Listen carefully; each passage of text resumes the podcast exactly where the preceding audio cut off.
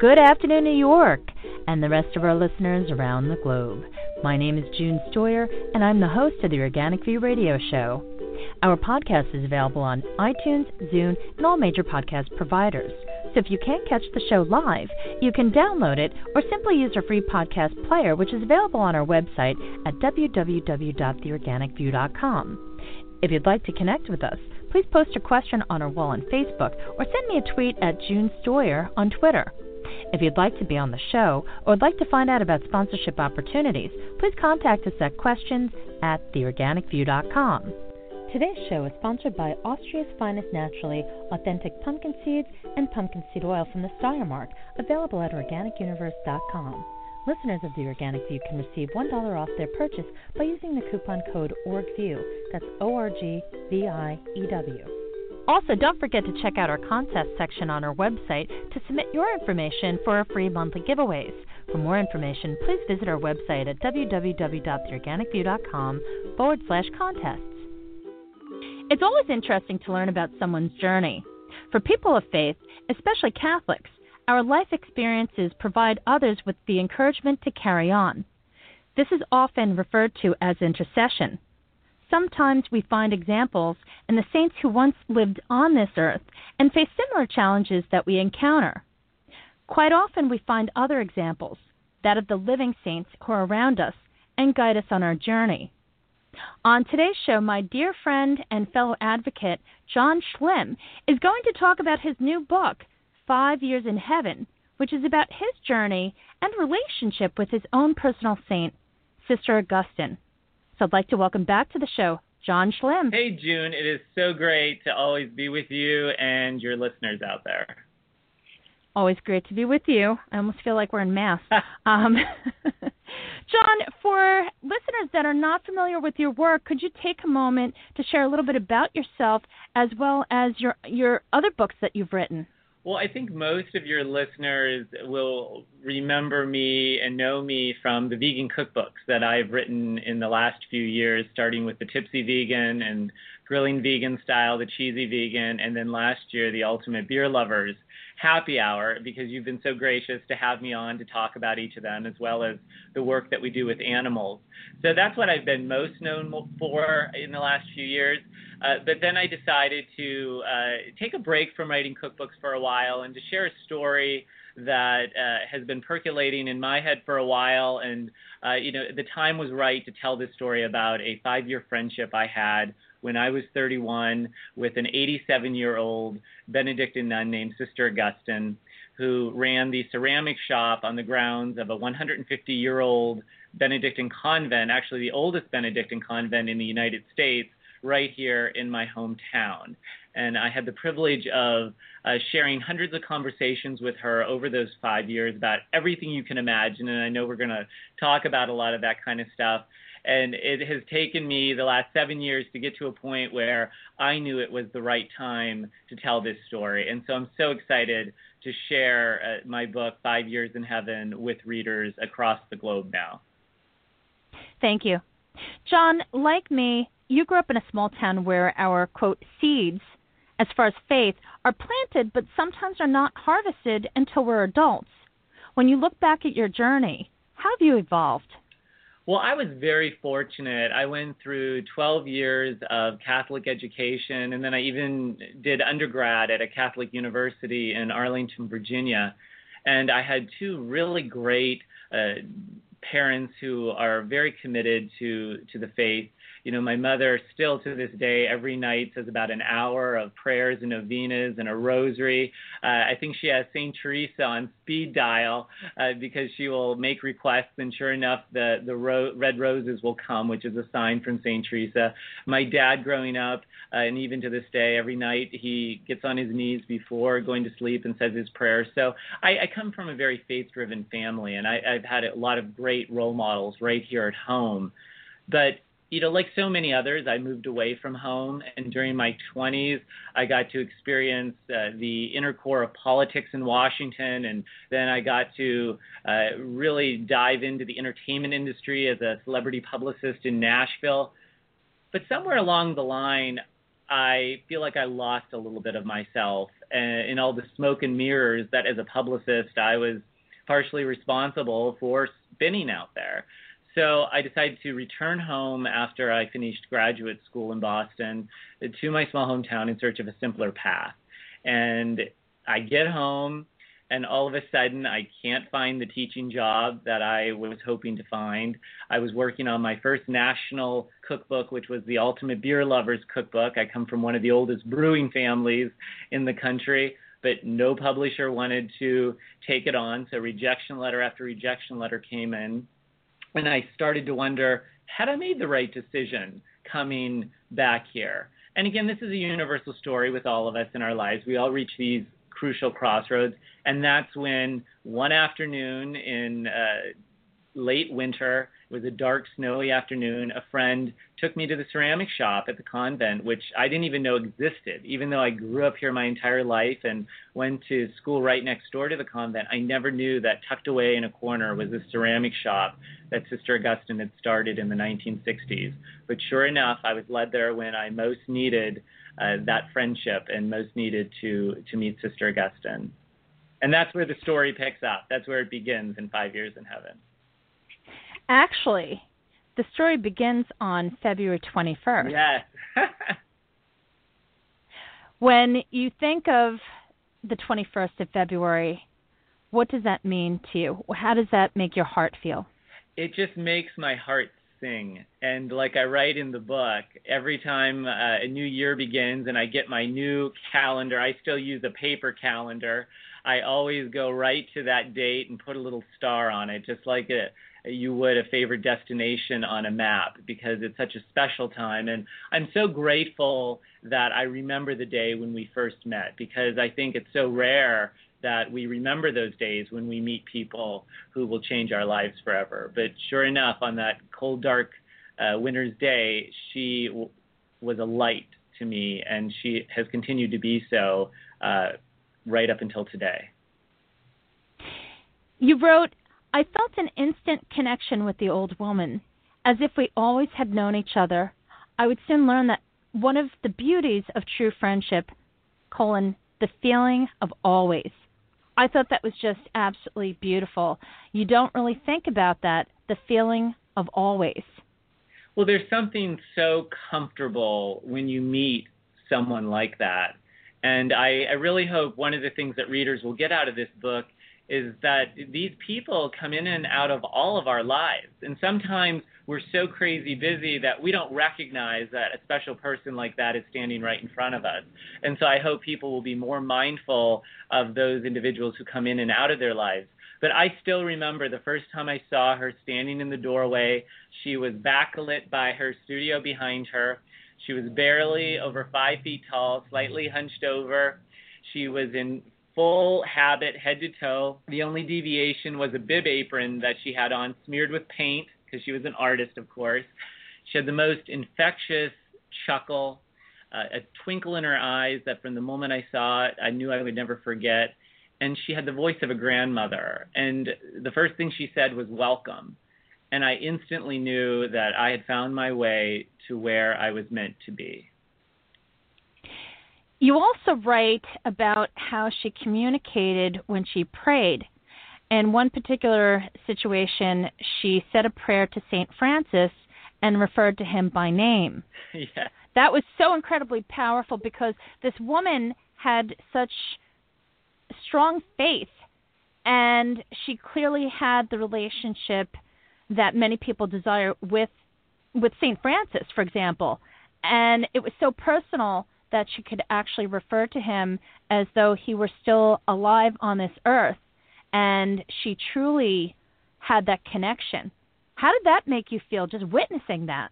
Well, and, and what you're talking about, which was so great, the first time I was in her kiln room with her, and she uh, filled the kiln with her bisqueware, but before she closed the kiln, she sprinkled a little bit of holy water in, and she said, Francis, please help take care of these pieces while they're in here. And I, I, I gave her a, a funny look, and she said, she clarified Saint Francis, and she said he's one of my favorite saints and I always ask him to take extra good care of these pieces while they're in there. She adored St. Francis, which really inspired me to read more about him, study up on him, and uh, I, I understood why she loved him so much in so many ways, but especially for his humility and it made me actually better understand her even all these years later because she was as close to pure humility as you're going to meet here on earth and so i understood why the two of them were a, a good good connection there well, she also connected you that much deeper to St. Francis, especially since you're such a well known animal advocate. Um, St. Francis is someone who personally is extremely important in my life. And all I thought to myself was, wow, to meet somebody who has that close of a relationship with St. Francis, I was just blown away by that.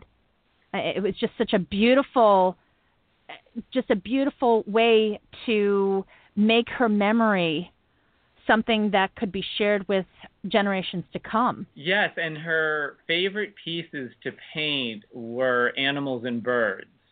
So I have to think that St. Francis had a little something to do with that, and it was one more connection between them. And and certainly, you know, you and I as uh, animal activists, St. Francis is important because he so loved animals. And you know, if your listeners have not read his sermon to the birds yet, it's a very short little speech, but it's so powerful and so beautiful. And I write a little bit about it in the book, but I, I would encourage everyone out there to just look it up online, St. Francis's Sermon to the Birds. And it's, it, I think it will express so much about how we feel about animals. And, you know, one of his, the, my favorite lines in it uh, is many are the bonds that unite us. And I, I think that's such a powerful line because Sister really taught me how interconnected we all are, not only with our fellow human beings, but with all of the animals on the earth and with the earth itself. So I, even though I was not vegan at the time when I was friends with her, I definitely think that the work I'm doing now as an animal activist and uh, you know as someone who's promoting a healthy plant-based lifestyle, I think those seeds were planted and watered during those five years. I think the seeds were planted actually when you were a child, just like me. And as you went through your own journey, going working in Nashville, working for the White House, just all the different things that you've done, it really helped pave that journey and make that path even more profound. Um, I, I just thought that wow, this is just amazing. That now you have this nun that is a living teacher that can help you connect the dots. And speaking of dots, I don't want to ruin it for the readers, but there's one section of the book where you talk about how strong and powerful one dot can be. Could you, without giving away the whole lesson to the readers, could you just share a little bit about the strength of the strength and power of simplicity? this came uh, during an afternoon when she was working on a teacup that I had asked her to make. And she had this wonderful and very simple motif that she would use that was of a forget me not. And I, we were talking about how complicated and chaotic the world has become. And I was asking her, how can we change that eh, within ourselves? and she lifted up the, the teacup, which here it is. And as I write, I could envision it years later with chips and tea stained, and here it is with the chips and tea stained. But she pointed to a dot, just one dot, because her forget me nots were five uh, blue dots and a yellow dot in the middle. And she pointed and she said, Look at that dot. That dot is really powerful because that dot can be uh, a decimal point that's the difference between one dollar and a million dollars. It could be a star in the sky. If you were looking down from the heavens, that dot moving across the earth is you and me. She said simplicity is definitely something we should not overthink.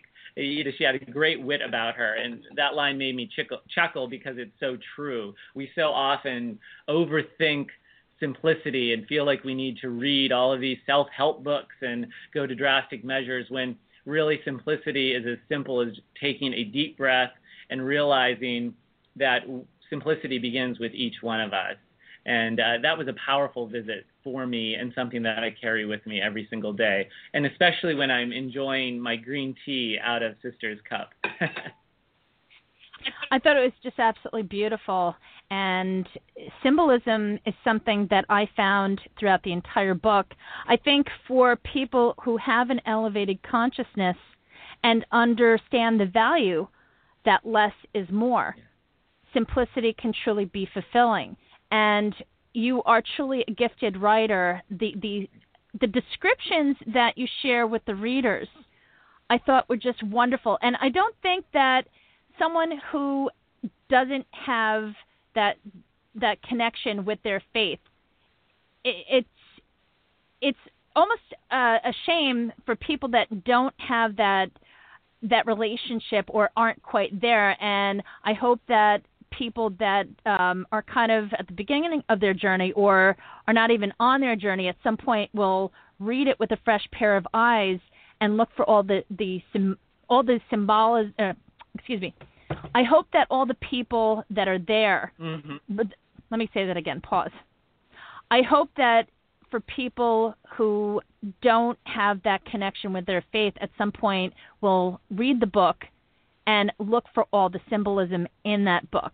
So I think, especially for young readers, there's a lot there. And who knows, maybe in years to come, when you're long gone, students in classrooms all of the world will be looking at all the great symbolism that, that you've incorporated in Five Years in Heaven. Well, that really means a lot to me because I set out to write this book in a way that the reader, no matter who you are or where you are, you can be 20 years old, 50 years old, 90 years old.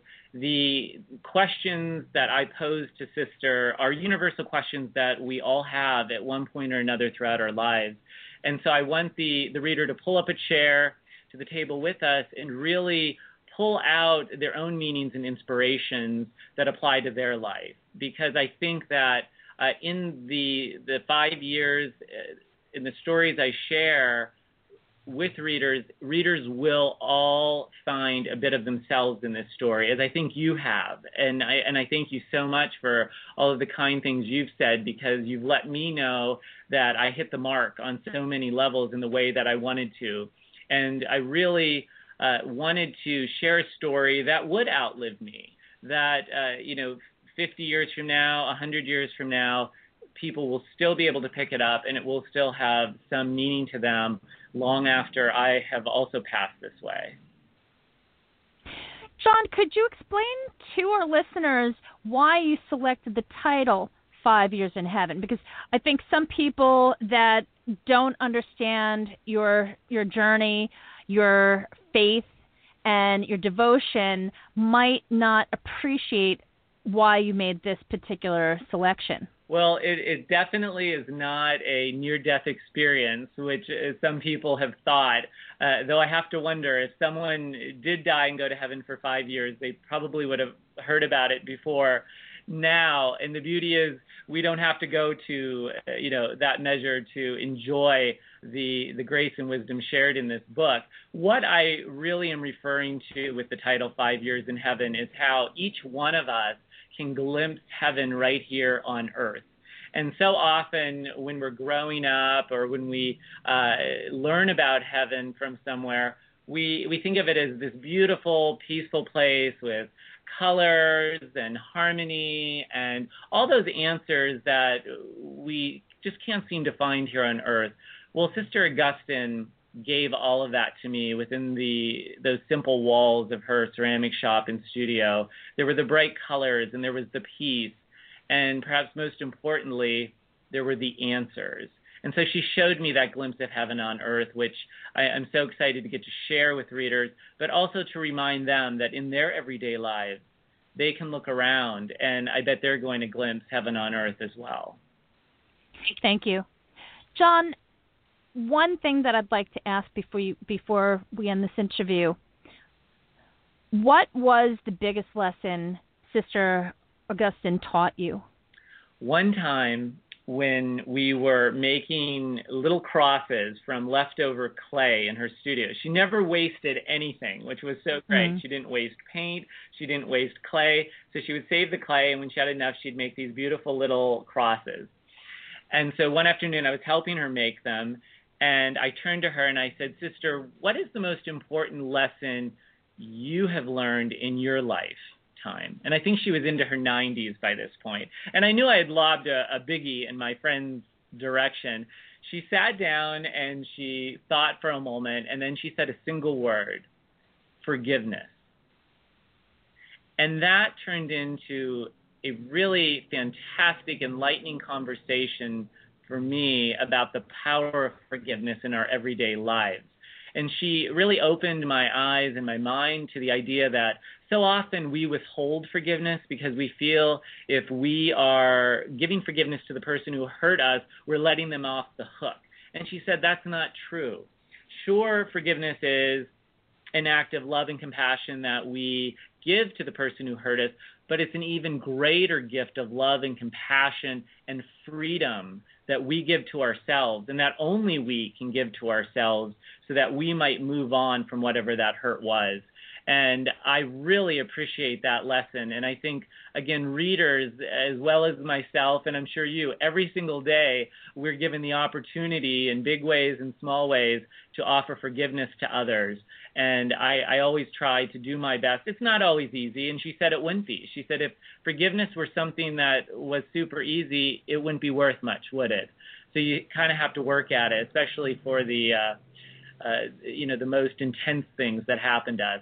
But still, when you get to that point where you can sincerely forgive someone, it is one of the most amazing freedoms and feelings I've ever felt in my life. And that actually, that conversation formed the basis for a chapter in the book called Tiny Crosses, which I'm very excited for readers to check out.